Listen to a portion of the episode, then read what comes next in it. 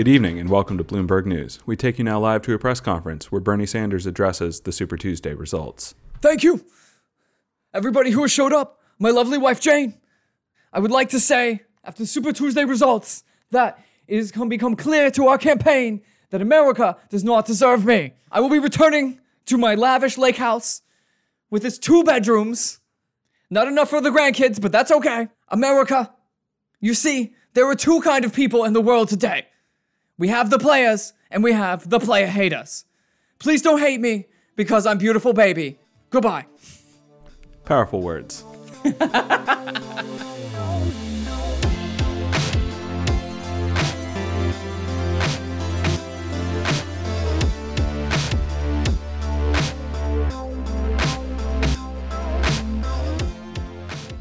Hello and welcome to a very special episode of Shitty Christians. I am your host, Michael Tabor. And I'm Zachary Allard. And we are going to be covering all kinds of things today. But first, there's been just a little something out there in the universe that's been happening. You may have heard of it. It's about a year since our last episode. Oh my gosh, I have aged so much. No, you're definitely Geralt from The Witcher. He doesn't age. I didn't get more handsome. No, you're super handsome, but now your hair is gray. Listen, the truth is that all of my skin has just fallen several more inches down my face. I am just a bag of sorrow and flesh, sort of waving about in the breeze. Did you see American Beauty? I'm that, but a flesh bag. Okay, so little thing that happened this week, Super Tuesday. What I appreciate about that is that everything went as intended. Mm-hmm. Bernie killing it. Bernie won every state. Got all the delegates he needed. The election is actually over. Trump killed himself. Yep. Nazi style in a bunker. It's all been really good. Where do we begin, Michael? Yeah, well, let me throw this question back on you. What the fuck happened? This is not what Twitter led me to believe would be true. I really expected from my echo chamber that it would be nothing but Bernie wins from here on out. That's right.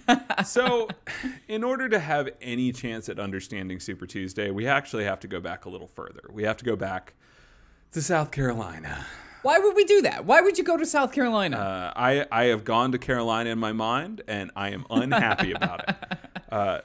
It is a real shame, but after eating just so much shit in the first 3 contests, Joe Biden managed to pull off a startling, shocking victory. And listen, there was a good chance he was always going to win. Yeah, he always had the edge for a lot of reasons in that state. Yeah, South Carolina was a stronghold for him. Early on, he was polling 20 to 30 points up. But as we'd seen post-Iowa, post-New Hampshire, post-Nevada, we saw those numbers start to get closer together. And it looked like there might be a chance that Bernie would either take it outright, which was a little bit of wishful thinking, or much more importantly, the thing that I was personally expecting was a strong second place in the lead up to all this. And then we had a debate, and I think that did help Biden a little bit. He got out pretty scot-free. Nobody was gunning for Biden on that debate stage. I feel like I need to do a bit of a mea culpa on that. We don't do those here. You're right. Exclusively the double down. I'm more right about that debate now. I felt like Biden was dead in the water after the first 3 states. Yeah, well, that was mostly because of all the death in the water. But after that debate, which I don't think even comes down to Biden's performance. Biden is at his best when his mouth is fucking shut. Yeah. And what was great about that debate is that there were 2 targets on the stage, Bernie and Bloomberg. It's a really good point, because regardless, Bloomberg assists Biden, even if he drags some of the vote away from him. But his tanking campaign took a lot of flack. Absolutely. Biden. It really did draw fire. Legitimately so. It was a terrible campaign.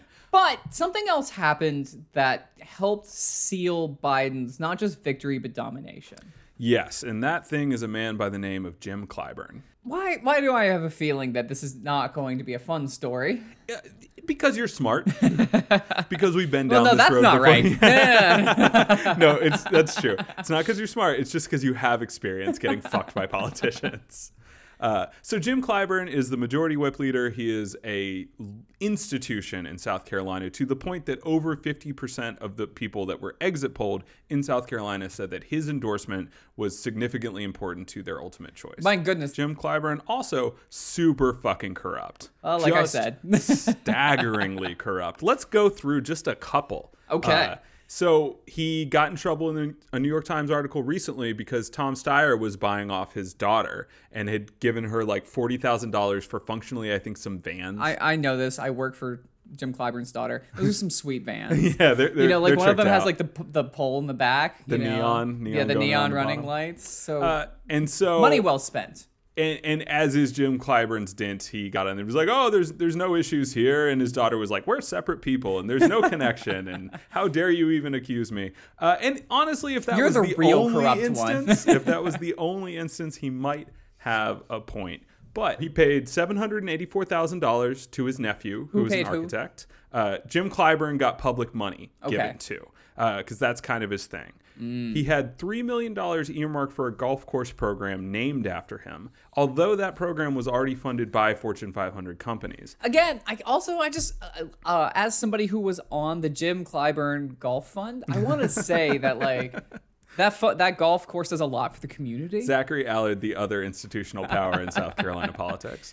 He didn't mention not one, but two projects on which his nephew was one of the lead architects. The one I mentioned for $784,000 and another one for $145,000. In the latter case, executives faced 15 felony charges that they had stolen public money. All five pleaded guilty and were sentenced to 5 years in prison. Clyburn said he didn't know that his nephew was involved. Two times. A couple other things. Over $1 million to his daughter, who at the time was a marketing director for an obesity clinic. $282,000 of public money for his sister-in-law, who is a housing coordinator. $670,000 for his brother, who is a trainer for a youth build program at a corporation. You know what I'm noticing? $2.5 million to his brother's company as a lobbyist for an airport. And the brother personally received $60,000 of that money. You know what I'm noticing? This is a talented family. These people. Real entrepreneurs. These people just work hard. There is a list of Clyburn associates that have gone to prison. I'm not going to name all of them or really get into it. I'm just going to say you have to scroll.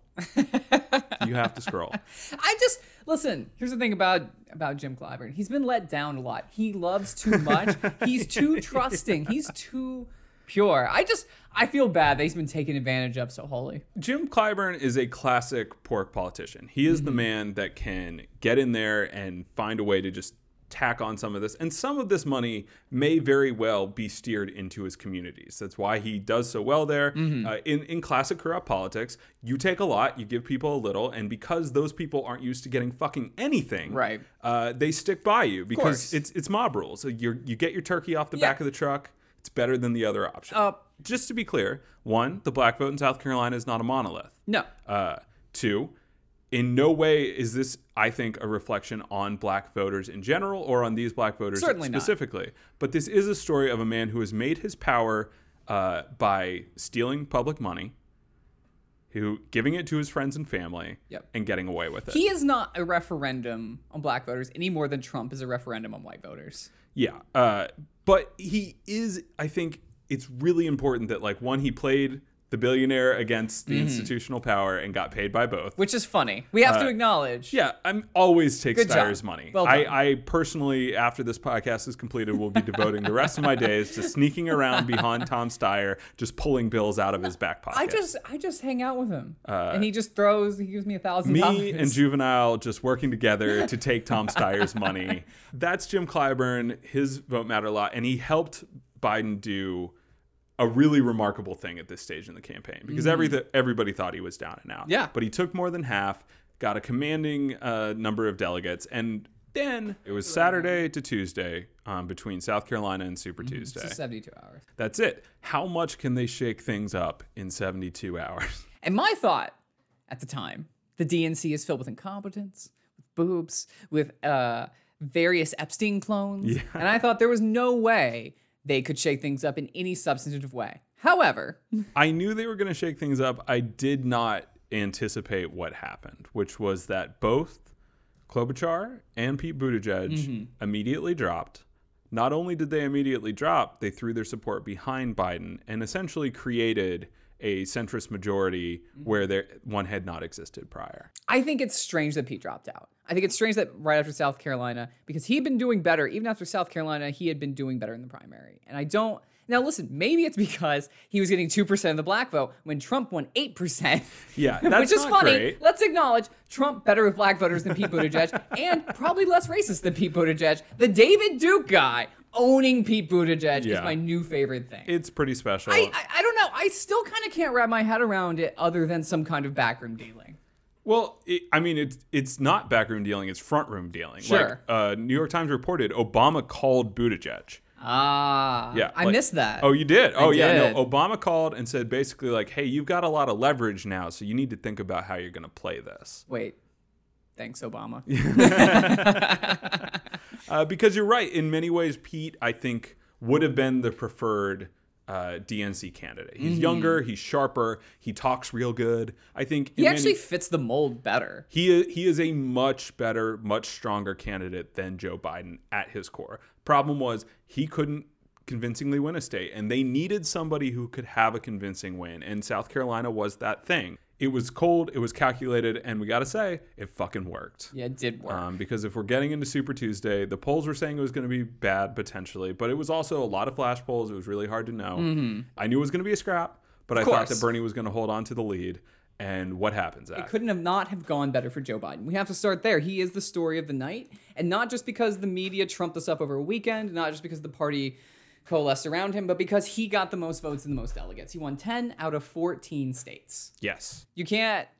That's about as bad as it could have gone for Bernie, given the polling, given his strength as a candidate. Bernie won only California, Utah, Colorado, and Vermont. Biden kicked ass. After being down, bottom of the ninth, cleared the bases. And I think you can't oversell how big a deal this is. The race has gone from Bernie as a clear number one with a bunch of candidates to Biden back in the driver's seat. And I think it really matters because Bernie can't just be close. He can't be roughly tied. He can't even be a little bit in the lead. And by the way, he's not in the lead right now. He's a little bit down. He has to get to 1991. And I think right now that makes that a lot less likely. Yes, I think the chances of any candidate getting a majority at this point are low, but they're better for Biden currently than they are for Bernie. I think when we're talking about Texas, I think we also need to talk about voter suppression. We had a lot of issues in both Texas and California with polling places being backed up, people waiting 6 hours to vote. That's right. And in Texas specifically, the Republican-controlled government has reduced the number of polling places by 750 since 2012. And the majority of those, 70% of those, are in the fastest-growing Black and Latino. You're always the good guy when you get rid of places for people to vote. It's always super good. I mean, at our polling place that I walked to last night to drop off, thankfully, my mail-in ballot that I just got to walk in and drop off in person, but the line was over 400 people deep, and this was at 6 o'clock at night. People at UCLA were waiting 4+ hours, young people just walking away from the polls because who the fuck has 4 hours to stand in line? Of course. And that would hit poor communities the hardest for obvious reasons. Yeah, because they got shit to do. Yeah. And so we have to talk about voter suppression. Another reason to despair is Elizabeth Warren, and I do not envy ourselves this task, but I think we got to get into a little bit. Elizabeth Warren pretty much exclusively took progressive votes and put them into the ether. She captured around 36 delegates total, but because she was under viability in so many of the states that she was performing in, she did not capture delegates. She just took votes, and it has been a very fluid race up to this point. Obviously, Biden, we weren't anticipating to do this, but now we know. And there is a very clear path forward, and the only reason to not do it is villainy. The only way that progressives, leftists have a chance now is to team up. That's it. There's no other path forward. Which is good. It's where we should be. It's time. It was always going to have to happen. Yeah, and it's time. It's time, and they already did it. They did. The centrists did it. I have to admit, they did it faster and more competently than the DNC did anything when they were trying to stop Trump from getting elected in 2016. Hey-o. And I find that deeply annoying. I think my final thought is that this most likely leads to a contested convention, and that will in almost no ways lead to a Bernie nomination. Yeah, I think, as we said before, 1991's the number. He's got to win a majority to take it first round, and that got really hard to envision after tonight. Now, Let's get to Team Hope, shall we? So there are some good things. Boo. One, no, I'm just kidding. One, Bernie fucking killed California. He did. And California is going to save his campaign for right now. Mm-hmm. He's going to take a huge lead in the delegates. Neither Bloomberg nor Warren able to get to that 15% marker. So it's going to take something that could easily have been a 100, 150 delegate mismatch in terms of being behind, and it's going to bring it closer. We don't know the final numbers yet, but he's not going to be that far behind. And that is hugely because of the work. Just thank you to every single person that worked for that campaign, specifically in California, but also all around this country. Two, Joe Biden.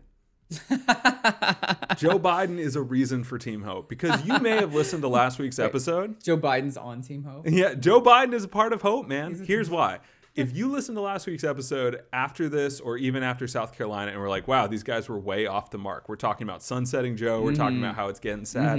You know what? No, that's all still true. In many ways, it's more true now than it was before. We have to acknowledge it worked. It paid off big for them. Yes. This is Joe Biden's career highlight moment, period. He actually won something. Holy shit. That's never fucking happened before. And that's kind of the fucking point. No, I mean, the first day he ever won at a primary was South Carolina on Saturday. Yep. Joe Biden is your best play means you are in a bad way. And hey, they brought it all together. They got people in lockstep. They got the people together for that vote. They fucking won this round. And that's great. But now we are increasingly looking at a 1v1 race between Joe Biden and Bernie Sanders. Bloomberg dropped out this morning. Warren is said to be taking the day to consider her options. I very much doubt she's going to be in the race much longer. Even with or without a Bernie endorsement, we're definitely looking at a 1v1 race. And if you want to stack up Bernie fucking Sanders and Joseph Biden in a 1v1, I feel pretty good about that fight. Joe hasn't been a contender. You want to talk about who's been vetted? Joe has not been vetted. No. Joe. And I mean, Joe, everything Joe has ever done is kind of comically, is a series, bumblingly villainous. Joe is the Confederate of Dunce's candidate. The man just can't get his shit together. And the fact that you had to come behind him, I think that there's a very good chance we have over 60% of the electorate left to go in this primary. Yeah. It gets really hard, but I think the chances of a Bernie plurality are actually pretty good. We'll see what goes. He might be able to ride this momentum all the way there. I do not know. But I think that Bernie and Biden on a debate stage, which we're going to get not this coming week, but the next one on the 15th, I think that's going to be really telling. And we're going to start to see if Biden can really keep this shit up. I think he's made of glass. Glass jaw, baby. I think he's glass. And he is actually the candidate that's now the front runner ahead of my candidate, arguably, is my reason for hope too. Because I just think Joe had already created her once in this damn election.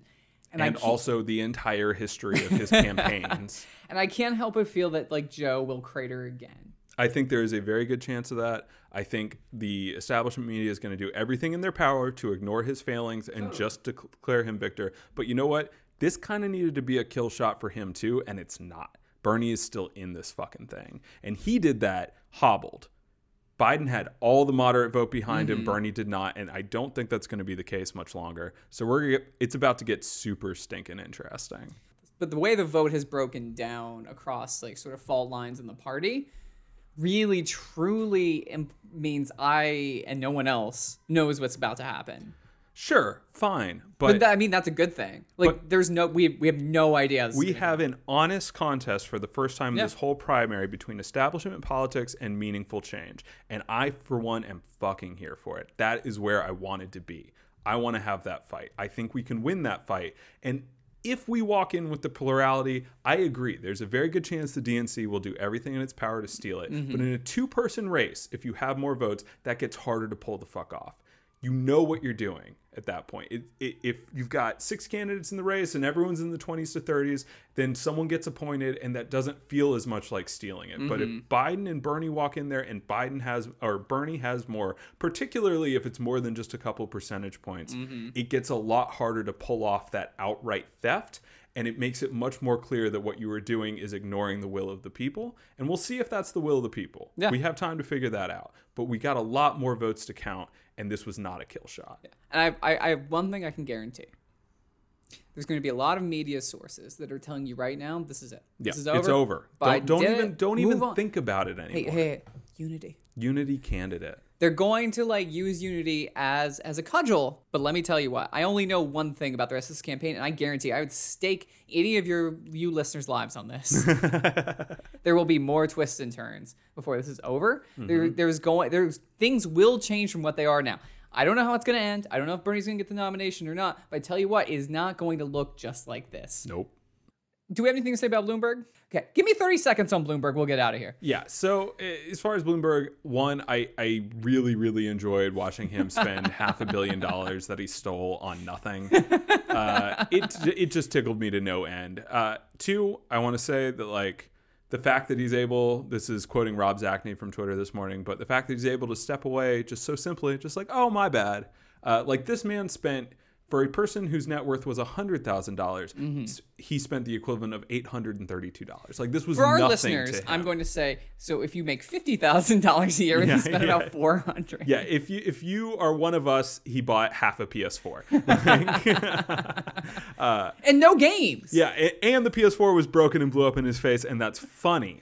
And we're all here for that. I don't know where we would be in a race where Bloomberg wasn't such an out-and-out cretin of a human being. If he had that $500 million, and wasn't just a villain, sex pest, racist motherfucker. Like, the problem, and I really appreciate Warren, as we said last week, for making that obvious to everyone and making that an undeniable fact. If she ran the whole campaign the way she ran against Bloomberg specifically, she might be the front runner. Well, yeah, everyone else would be dead. But we're not going to be that lucky every time. And we still, it's very telling that a man Donald Trump is president. He got to take a side bet on democracy. And yeah, he lost this one because he sucks. But the next billionaire might not have those same issues, or they might be a little more, little harder to bring to the forefront. And I think we have to deal with the fact that, like, people using billions of dollars that they should never have had to begin with to try to buy democracy is a problem that we are still going to have to deal with moving forward. Okay, so my final point for Team Hope is that this fight does not begin and end with Bernie Sanders. Bernie is our candidate. He is our 2020 avatar, and it matters. That's right. But our movement doesn't begin, end, or die with Bernard fucking Sanders. Like, he is one voice, and that he is an important voice, but the things that Bernie stands for, Medicare for all, caring for the poor and needy, enfranchising people in our country, like, this movement is so much bigger than him. And even if Bernie can't take this nomination, that movement's not going anywhere. That movement is massively based around our youth, who we're only going to have more of next time around. That's true. That's how that works. That is how that works.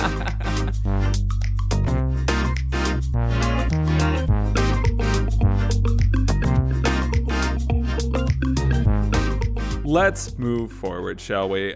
So John Piper is a theologian. Are we introducing another character? We're not going to get too far into it. John Piper, he is a Reformed Baptist continuationist pastor. You can't just say all those sexy words to me and not expect me to get turned on over here, Michael. He wrote books such as Don't Waste Your Life, Desiring God, and other books that my mom has purchased for me at various points in my childhood. Is he the Christian hedonist guy? Yes, it is. Okay. But I remember reading one of his books when I was in middle school, and he opens with a poem about how he is a Christian hedonist, which is, by the way, the original title for Shitty Christians, but it had already been taken. Damn it. And his whole thing is basically like, hey man, we are all, Christians are hedonists because we derive all of our joy and happiness through God. So I am a Christian hedonist. That's pretty much what you need to know about John Piper up front. He's a scold. He is a pillar of the community that we grew up in. And he's here to tell you why coronavirus is your fault. So this came from... I called him a scold. Yeah. And his podcast is called Ask Pastor John. By the way, we're on next week. Yeah. Tune in to hear us not listening to the Pope as we troll John Piper. So he got asked about the coronavirus, and he had some things to say. They were mostly pretty boring. You know, we have sickness because of sin, blah, blah, blah. We all live and we all die. Mm-hmm. More interesting, sometimes sickness is God's mercy. Is it? So, some Christians can die of illnesses so that we may not be condemned along with the world, Piper said. The pastor based this view in 1 Corinthians 11, 29 through 32, which deals with misusing the Lord's Supper. But the principle is broader, he said. Several thousand Chinese people died because of the Lord's Supper? Yeah, it's I'm not struggling great. A little bit to... This is his words. The trajectory of their sin was cutting them off. Mm-hmm. And he is saving them, not to punish them, but to save them by murdering them. Okay, so tell me if I'm correct. We live in a sinful world. Sometimes we do bad things. Yes. So God's going to kill me so I don't partake in said bad things. Yeah, or I think. Because he's gonna thought crime you. Jesus is a precog. Yeah, Jesus is a precog. Jesus rocking that Minority Report. And Tom Cruise style good looks. Yeah, known handsome gentleman. Jesus, known handsome white man. Truly the Biden of his era. Come on, man. Yeah, it is an insane view. It's not something that you see in Scripture. I will kind of want to do an episode at some point about Christian views of suffering and evil and all that. This is actually how God interacts in a world so full of pain and suffering is a really big and important theological question, and Piper is just fucking whiffing on it. Like, it's just, wow. It's pretty funny to confront maybe the greatest mystery in the entire world, which is the problem of evil, and be like, you know, sometimes God kills people with obscure bat illnesses. Yeah, just cause. For your benefit. He then takes a quick dive into the Pat Robertson argument. Sickness can come as judgment. Oh. Yeah. We should do a longer bit at some point about hurricanes killing gay people. AIDS being a judgment on... Also gay people. It seems like a lot of natural disasters. You know, I've been through a couple hurricanes. What is God trying to tell me? Yeah, God sometimes uses diseases to bring particular judgments upon those who reject him and give themselves over to sin. I just think you can't ever point to a specific evil in the world and say it's God's judgment, given that every moment, every day, we are swimming through awfulness. Yeah, well, it's just suffering. There's no way to say that the kids in cages at the border are being visited God's judgment, because that logic could be visited upon any suffering. So fuck all that. Yeah, why is this always only applied to horrible things that happen in our natural world and not the actions of people? Like, are Epstein victims, like, you know, receiving God's judgment because they were too sexy as children? Like what? Oh no! This is what John Piper is saying. It is ludicrous on its face, and it astounds me as somebody that encountered him as a very young man and has not thought about him in the intervening decades and has not really done the research to know if he was always this way. Those Christian humanists. Think about him every day. LA Today declared a state of emergency regarding the coronavirus, like, for this city.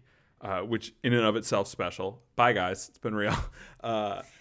But also... I'll be fine. But Michael, R.I.P. Yeah, judgment on us for voting for Bernie. Like, that's clearly what's happening here.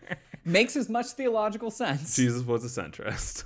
So what do we have for protein? We're going to be talking about work. Yeah. Working out. You know, I focus a lot on lats, quads, you know, and core. How disappointing in the insane event that we ever got to do a live show would it be for people to walk in thinking they're going to see Geralt of Rivia and your swole ass and then see us little hobgoblins. How disappointing at how much hotter we are than those two people. So we're going to be talking about work and the Protestant work ethic and why capitalism has ruined everything, as we do every week. But first, Zach, you found an article. So this is from The Intersect Project. The Intersect Project, where faith meets culture. Ooh. It is a website we will be returning to. I have no doubt in the future, because there are hundreds of articles that range from why Karl Marx started a blood cult that is coming for your children, all the way to why AOC has started a blood cult that is coming for your children. Amen. Preach. Yeah, The Intersect. What I love about The Intersect Project is that it's essentially our pitch, like faith and culture. It actually is. They definitely get into politics, but it's definitely bizarro us. Like, it is. It's very slick.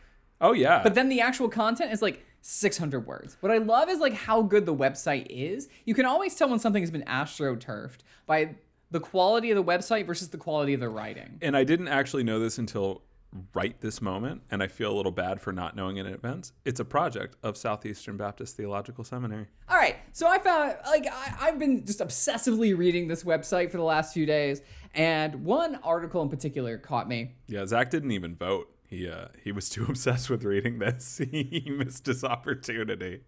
He was like, what do you mean it's Tuesday?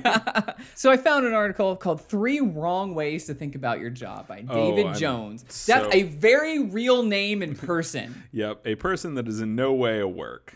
A professor of Christian ethics, which are always the people that have the best ideas. He's the co-author of a book called Health, Wealth, and Happiness. Oh, no! Oh, God. All right, Future Pod. The Bible addresses the topic of work, oftentimes in a commending manner, always with a positive outlook. So in spite of these descriptions, depictions of work in the Bible, many of us continue to hold misconceptions about work. Oh, I have misconceptions. You have misconceptions about work, Michael? About my work? David Real Person NPC Jones is here to tell you what your misconceptions are. All right.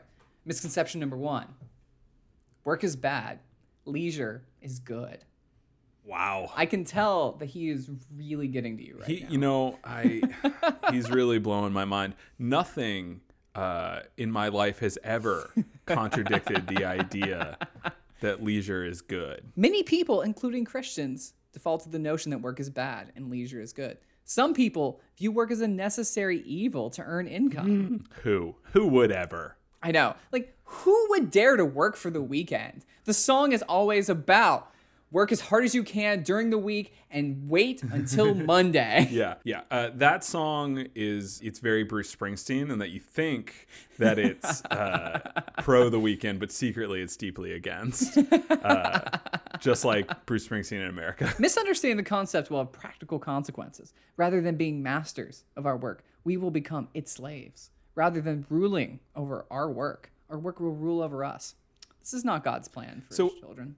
Just to be clear, we need to love work more. Yep. Or otherwise, we are ruled by it. Listen, you think it's a privilege to spend time with your wife. Yeah. On the weekends or on your off time. But the real privilege is when you get to send emails to someone else. That's the real privilege. Misconception number 2. Oh, God. I'm already so scared. Some jobs are better than others. Michael, you may think. Goddamn. You may think making $10 million a year because your dad owns a company and you technically are a, quote, consultant, and you show up to the office once every couple weeks to have a meeting and eat a bagel is a better job than yours. But Michael.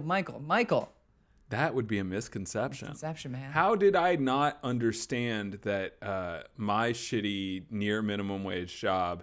How could I ever think that was less good than being Jim Clyburn's daughter and being given millions of dollars just for existing? Goddamn, why would I ever have thought that? That's right. Some jobs, he continues, naturally require more manual labor. Others require more mental labor. Scripture is not prejudiced. A related distortion is our tendency to favor higher paying jobs, and sometimes those who hold them over lower paying jobs. But practically speaking, it seems the definition of a good job should be one that meets an individual's abilities, educational preparation, life experience, and spiritual giftedness, regardless of the salary. Oh, yeah, the salary doesn't matter. No. That would never matter. Hey. I'm going to pull us back for one second because there was a great line that I think we need to cover. Okay. In misconception 1, that work is bad, he also says, God is a worker, and he made humanity to work.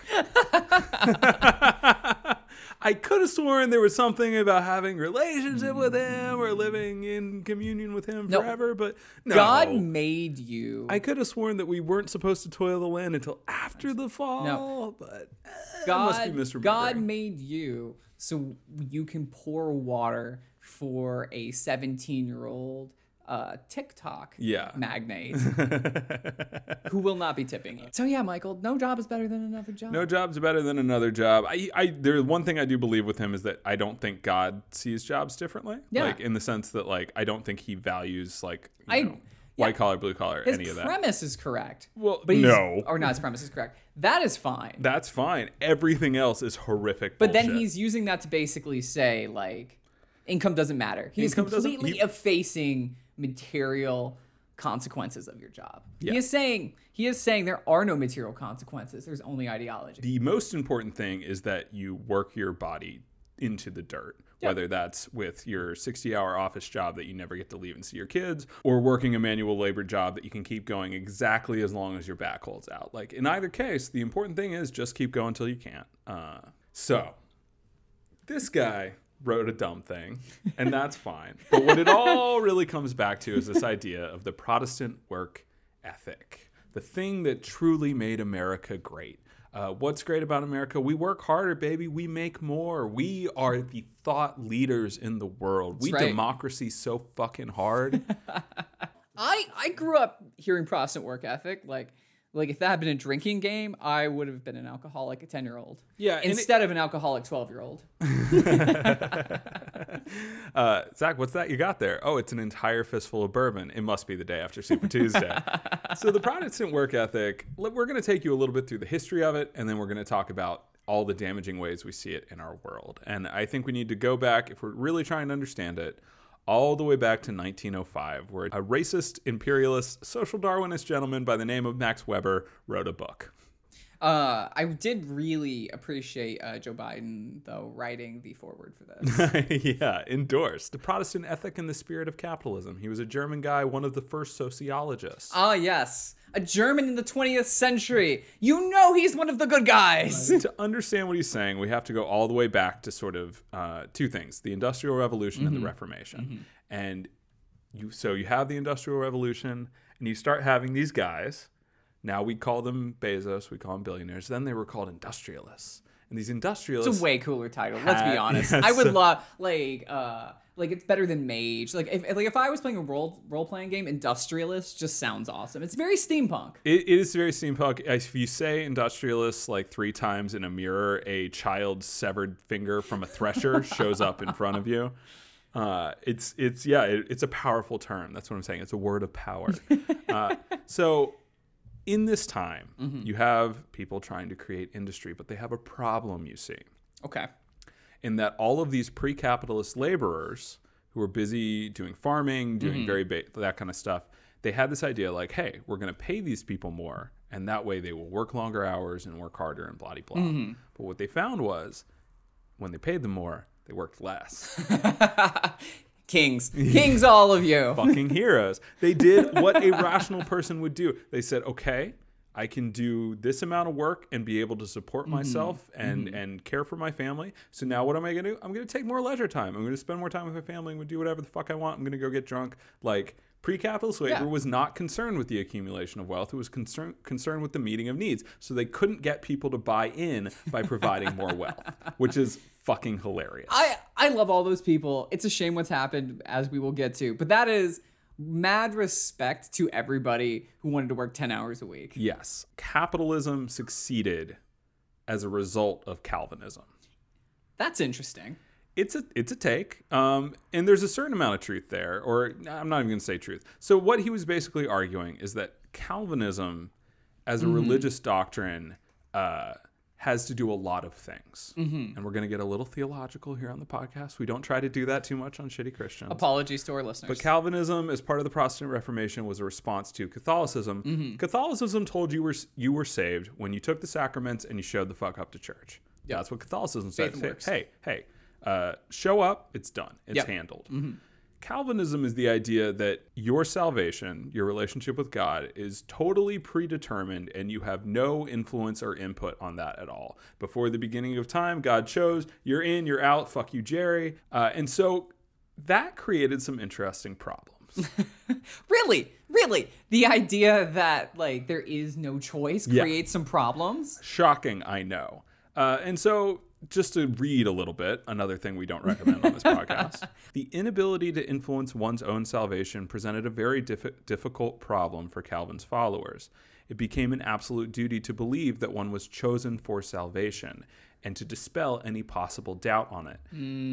if you showed a lack of self-confidence in that, that itself was indicative of insufficient faith and a sign that you might be damned. Oh my gosh. So self-confidence takes the place of priestly assurance of God's grace. This is how we end up with every fucking Harry Potter Matrix movie where it's like, just believe and you will stop the bullets raining down upon you. This is just, that's all the work out, like your belief. This is how we end up with Oprah and The Secret. Your belief is what makes it work.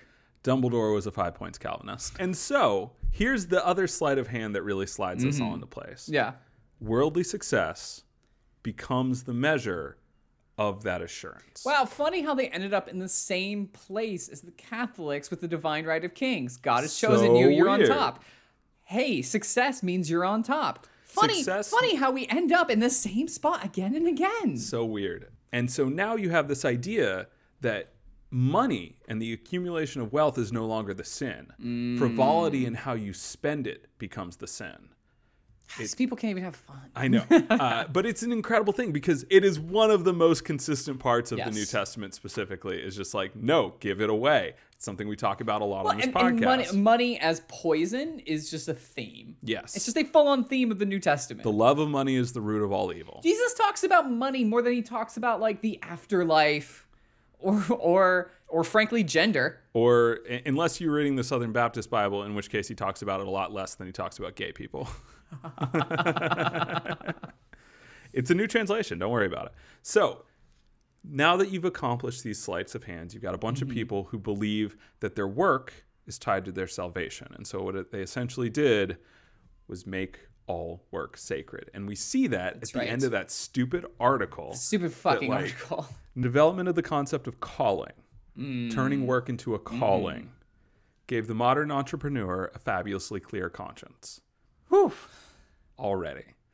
It also gave him industrious workers. He gave to his employees as the wages of their ascetic devotion to the calling and cooperation in his ruthless exploitation of them through capitalism, the prospect of eternal salvation. To sum that up, he gave them the prospect of eternal salvation through their devotion to him. Wow.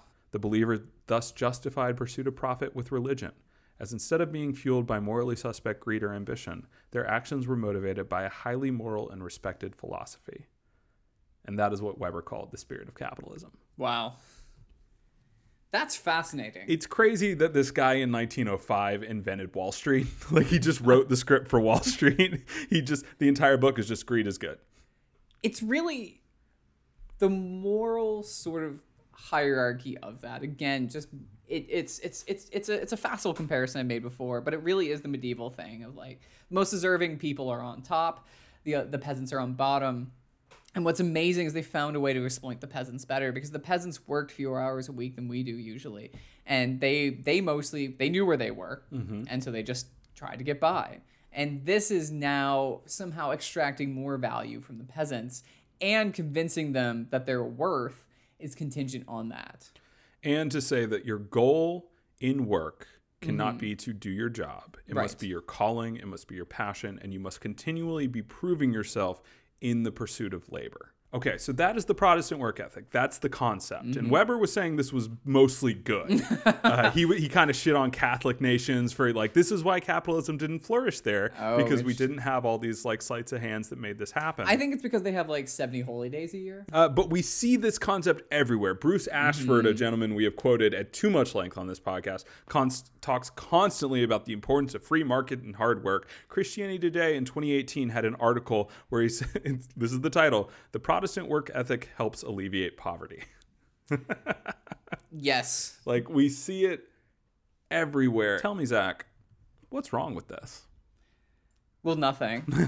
This is an endorsement. Yeah. I just want to say I believe I work hard. That's why we podcast 18 hours a day every day till our eyeballs bleed. That's why we are Fortnite fucking champions. When I grew up being poor and being white, we hated the welfare state, even though I grew up on state health care for my entire childhood. My parents just didn't have it. Yeah. There was this idea that was sold to poor whites, but also to everybody on the right, that the welfare state is insidious. It's not just that, like, they want to keep your money. That's obviously the rich people want to keep their money. That's obviously the sort of central Koch brother tenet. It actually had a very clean argument that in developing this welfare state, people will become lazy. They will become reliant on it, and it actually harms poor communities. I found a... Going back to Weber real quick. Yes. Another tenet of this philosophy, he says, was a sense that charity promotes beggary and laziness. Yeah. So it's there from the start. It's there from the start, and it's still there. Absolutely. And you know, I found a summation in an article from a really creepy place called the Institute for Faith, Work, and Economics. Oh, that sounds great. I want to hang out in that. An incredibly splashy website, like beautifully designed. But the articles are like 400 words long and really thin. And if you do some light Googling, turns out it's a Koch brothers. Oh, shocking. What would you call it? It's a Koch brothers project. Yeah, it's funded. Yeah. Yep. Koch brothers joint. Not bad. Shout outs to the dead one. So they have a lot of articles from creepy white people that they're just paying to sort of astroturf this into the ground. Sadly, in extending their hands to accept temporary assistance to weather tough times, millions have become accustomed to not working. The cycle of dependency has had ruinous effects on marriage, families, and economic security. So I would hear this on Rush Limbaugh every week. If you help people, you keep them in poverty. They will never raise themselves up. And what's so interesting is that, like, this hurts communities of color the most, but it also literally hurt me and my family, and it hurt poor white communities as well, like, because it was purely sold as an us versus them. And the racism of this is obvious and twofold. One, the myth is always, and it's really easily sold to poor whites, is that, like, we started with nothing. We're just like you. You know, like, rich white people are just like poor white people is what I was always sold. Mm-hmm. We're just like you. We started with nothing. You have nothing. We had nothing. Which is obviously a lie. So we got here, why can't you? You know, and so you end up being, like, told that, like, bootstraps are being sold to poor communities, particularly communities of color, and that it's a cultural problem, and that if you don't have money, it's your fault, and that there is the implications that if you're poor, you're defective. Yes. And I grew up feeling that way for sure, you know, because it was sold, and it's especially sold with the subtle racism of culture. You know, I would definitely be told, like, black communities, there's nothing wrong with being black, it's fine, but it's a cultural problem. This is the idea of neo-racism, exactly, where you obfuscate the biological components of race, and you say, oh, no, I got no problem with black people, color your skin, that's fine. Mm-hmm. But then you reconstitute all those same biases around culture, and you say, no, I don't have any problem with black people, it's just that they're lazy, or the hip hops, or the saggy pants. The pants are just so saggy. I just, like, you know, if they just pull them up, maybe they could get a job. Like, there was a great article talking about the early days of the National Review and the Washington Post that said anything short of explicit bigotry could not be racist. This is the basis of the self-fashioned myth of racial innocence that many conservatives maintain today. That's why they fight for colorblindness. It's the same tropes. As, you know, the National Review was against civil rights. It's against Black Lives Matter. When you have this work ethic, particularly in capitalism, it basically says you are the problem if you don't have what you need. You and only you can make this. And if you don't, it's your fault. It is weaponized the same way misogyny is into self-hate. And it leads the ultimate American lie. My favorite American lie. Meritocracy. Yep. If you can't have a house, we only afford food or medicine, you're at fault, you don't work, you don't eat. Color, when they do this fake ass color blindness and say it's just, we just want the best people to have the most things. It's fucked up. First of all, there are no best people. We're all people. We all have talents. Some of us do, some of us don't. But more importantly, the flip side of meritocracy that libs don't even want to fucking acknowledge is that means if you're not, quote unquote, how they view the best, if you're not Pete fucking Buttigieg, I speak 8 languages, you deserve to die. You don't deserve to have a nice house. You don't deserve to have insulin. Yeah. They're not going to address these problems because they're still super bought into the meritocracy. We see that with the obsession with Ivy Leagues. We see that with the whole way that we construct our high schools now to be achievement machines. Where, that's right. Our poor children that are going through this mill where they have to have gathered all of these accolades before they make it out of 7th grade or they're fucking fucked. Like, it's unreal to ask a 17-year-old to be thinking about the rest of their life. Yeah. And I'm sorry. That's just unfair. I'll say this. as someone that racked up a moderate number of those accolades, they're all bullshit too. Like, oh yeah, it's just like, I mean, we had to construct the accolades. It's a minor version of Pete Buttigieg's resume. It doesn't mean anything. It's just there for the sake of advancement. Absolutely, it's racist. It also willfully ignores any semblance of material conditions. And we saw that in that article. In this shitty little BuzzFeed listicle that shows up on a fucking seminary website. What do we see? Salary doesn't matter. I think what's amazing, too, is it ignores all sense of humanity. It doesn't say we all have a shared humanity. It says some of us are more human than others. Some of us are worth more humanity than others. That's what it says. It's not a coincidence that communities of color suffer from that. Yeah, and that the idea that your labor is sacred and thus has value, whether or not it can provide you with food, healthcare, a roof over your head. Like, no. What matters is that you work hard. There are no bad jobs. Like, there are no bad jobs, only bad people. Only bad people working them. Let's see other things that it has done. It has created this really shitty, toxic work culture. And now, so in order to make capitalism happen, we had to make work sacred. But then we killed God. You know, I'm really looking forward to Jeff Bezos reciting Ozymandias from Mars as he looks back on Earth. Yeah, it's going to be normal and cool. One day, so Jeff Bezos has already undergone an immense physical transformation from like dweebish, nebbish douchebag to still dweebish, nebbish douchebag, but with a little bit of muscle and a flak jacket. Like, we've already seen that. He can't dress right. I swear to God. That's the thing, is if you're a billionaire, you should look so fucking fly. You should look fly at all times, man. Yeah, fuck you, like hoodie Illuminati. But it will not surprise me in 5 years when Jeff Bezos is like, hey, so I'm blue now. I glow. Don't worry about it. Jeff Bezos invents a new race for himself. Yeah, none of you are invited. So, 1, it's racist. 2, it probably doesn't exist, but in as much as it does exist, it is exclusively a bad thing. There was a really interesting paper by a group of Dutch economists. And what they found was not that people in Protestant countries that grew up with the Protestant ethic worked harder or created more, really, in terms of like average productivity to hour of labor. Right. But what they did find is that those people were 40% more miserable when they were denied the opportunity to do meaningful work. That's so sad. They were dealing with unemployment. So is the Protestant work ethic a thing? No, except for in the bad way. It just punishes you. It just makes you feel like shit if you're not doing the damn thing. Yeah, and, I mean, anecdotally, I can speak to that. Absolutely. I mean, how we tell our youth over and over and over again, like, no, you know, you got to keep going till you find your passion. And that passion is always connected to the thing that you can make money doing. It's always work. A recent Pew Research report on the epidemic of youth anxiety, which is already just a hell of a thing to start. 95% of teens said having a job or career they enjoy would be extremely or very important to them as an adult. Put that in perspective. My goodness. This ranks higher than any other priority, including helping people who are in need or getting married. I mean, that should tell you everything you need to know right there. We are selling our kids a lie, and they want to tell you that the lie is you can be anything you want to be. Right. That's not the fucking lie. Mm-hmm. The lie is that, like, fulfillment exists in labor. It's fascinating. Like you said, 95% of teens. Those kids also believe in socialism. But we have also internalized capitalism and the work ethic so completely, we almost can't see outside of it. Yeah, it is totalizing. I mean, capitalism is a totalizing force. It infects and destroys. And what's so interesting is it like what it does, the lie is so good because technically anyone can be part of the 4 slots that are good jobs. We built a lottery and we've called it justice, whereas it's just happenstance and cruelty.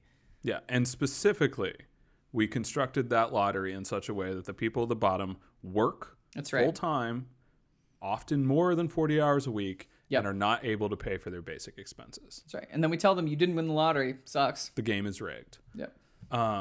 Hugely important, and we are infecting our children with it. It's very upsetting. We're infecting our socialist children have bought into this. Absolutely. Like, that is just how totalizing it is. I think another important thing to say is that, like, this is not just an American philosophy that is carried in our souls. Right. We enshrine it in our laws. Between 1950 and 2012, annual hours worked per employee fell by about 40% in Germany and the Netherlands, which, for the record, was the promise that, like, Keynes was talking That's about right. in, like, 1930s, being like, we were on the verge of a 15-hour work week. Like, there was an idea that the productivity of labor was going to lead to more leisure. And even in the 50s, you had this idea that, like, there, when we had something akin to a middle class, which was, again, had a lot of issues and was predominantly white, and we're not trying to return to that, but, like, these people had time for leisure, and even that has been taken away. Incredible. Americans work longer hours, have shorter vacations, get less in unemployment, disability, and retirement benefits, retire later than people in comparably rich societies. Yeah, and by the way, it's not like the Netherlands and Germany are like leftist wonderlands. No, for fuck's absolutely sake. Not. Those are like the sort of two of the biggest engines of capital in the in the West, and we somehow are to the right of them. Yeah, and no, yes, we are somehow more anal retentive about work than the Germans. Good job. Well done, all. I mean, I don't think you can make it any more clear than something that we've been talking about a lot on this pod: healthcare and welfare.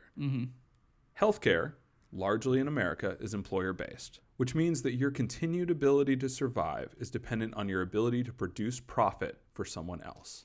And it is contingent on you having that job. The second that you are no longer useful to the interests of capital, that's right, you are not able to go to the doctor freely. And yes, we have some social safety nets set up for that. The whole point is that they're insufficient. But that is the fundamental basis of our healthcare. You want to live, you need to work. So too, welfare. Welfare. Thanks, Clinton. Yes. This is a Bill Clinton special, 1996, Personal Responsibility and Work Opportunity Reconciliation Act, which recentered a majority of all the welfare systems available in the U.S. around employment status.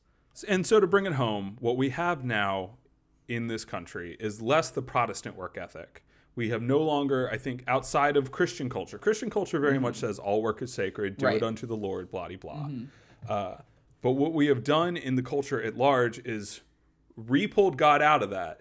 And work on its own is now sacred. You didn't need God to make it sacred. It's just what it means. And I don't think it's a coincidence that you've seen in the last, like, that has happened since the acceleration of capitalism at the end of the 19th century and early 20th, that, like, that's not, because capitalism doesn't care about God. It only cares about the accumulation of capital. And those who have it are the only people that matter. And so it's not a coincidence that we would replace God with Jeff Bezos, because for capitalism, God is Jeff Bezos. Speaking of Jeff Bezos, in 1980, the people in the top 10% worked less than the middle and working class. Oh, interesting. And in the time since then, we've seen that flip, where the richest people work the most. And madness. That may sound like it makes a certain amount of sense if you are, in fact, a capitalist. Like, on some level, some part of my soul says, yeah, the people that work harder make the most money. They're out there. They're doing the damn thing. One, this goes against all of human history. The whole point of being rich is to be idle. That is that is the only value that it has. Thomas Jefferson reading hundreds of books, going outside every morning to stare at the sky so he could record it. Oh, all these people post-Enlightenment were Renaissance men, because they would, usually men, because they would just have all this time to pursue their interests. Because they had fucking slaves. Money. Honestly, though. Because other people were working that. Can you imagine being Mike Bloomberg, essentially having slaves, and then still working 100 hours a week? Yeah, that's disgusting. It's frankly immoral. The accumulation of capital becomes its own end. And so now we have the people that are bought in. They're not just selling that lie to you. They are living that lie themselves, which is somehow more disgusting. No, it used to be, if you were super rich, you would, like, back in the day, you would, like, write Madame Bovary or something. Yeah, but paint some shit. Who cares? Like, have a good time. Live your fucking life. Express yourself. There's so much good bourgeois art. And now we don't even have that anymore. The closest thing we have to Michelangelo is Elon fucking Musk. Yeah. You were just like, what a our statue age. Of David is the Tesla truck. I mean, I like the angles. So we are socialists. We are Christians. What is a portrait of socialist work? So there's this idea of that we've hinted at, that we talked around, the nobility of all labor. Our first article talked about that. All pursuits are equal. And if all people are equal, all pursuits are equal. And I actually think that's a beautiful idea. MLK kind of hints about that. We would disagree with sort of his take on it, but he basically says if a man is a street sweeper, he should sweep streets even as Michelangelo painted. Now, we would push back slightly and say that work is not a calling, it's work. Yeah, I think that's the important distinction. Yeah. Is like that's still buying into the idea that like what you do to survive, defines what you do for work, that's right, is the thing that you must invest all of your time and energy in. And what we push back and say is like, no, clean your fucking streets, but that dude has other shit going on. Right. He's into model trains. Dude, he's a great Twitter follow. That's all I'm saying, man. He like, his opinions out there, but good. Unless we have to de-sanctify work, and I actually think that is an incredible point. We agree that it's important, but we do, and we agree that working is noble, but we do not think it is the thing that is the entirety of your humanity. That's not what humanity is called to be. That's not the point of life. That's right. That's right. And so but the one thing we are going to take from that is that working is noble and that all jobs are equal because all people are equal. And if that's true, you know what we have to think about differently? Remuneration. Because if all people and all jobs are the same, we cannot continue with this vast, vast gulf between the way jobs are paid. I have heard this argument in churches before.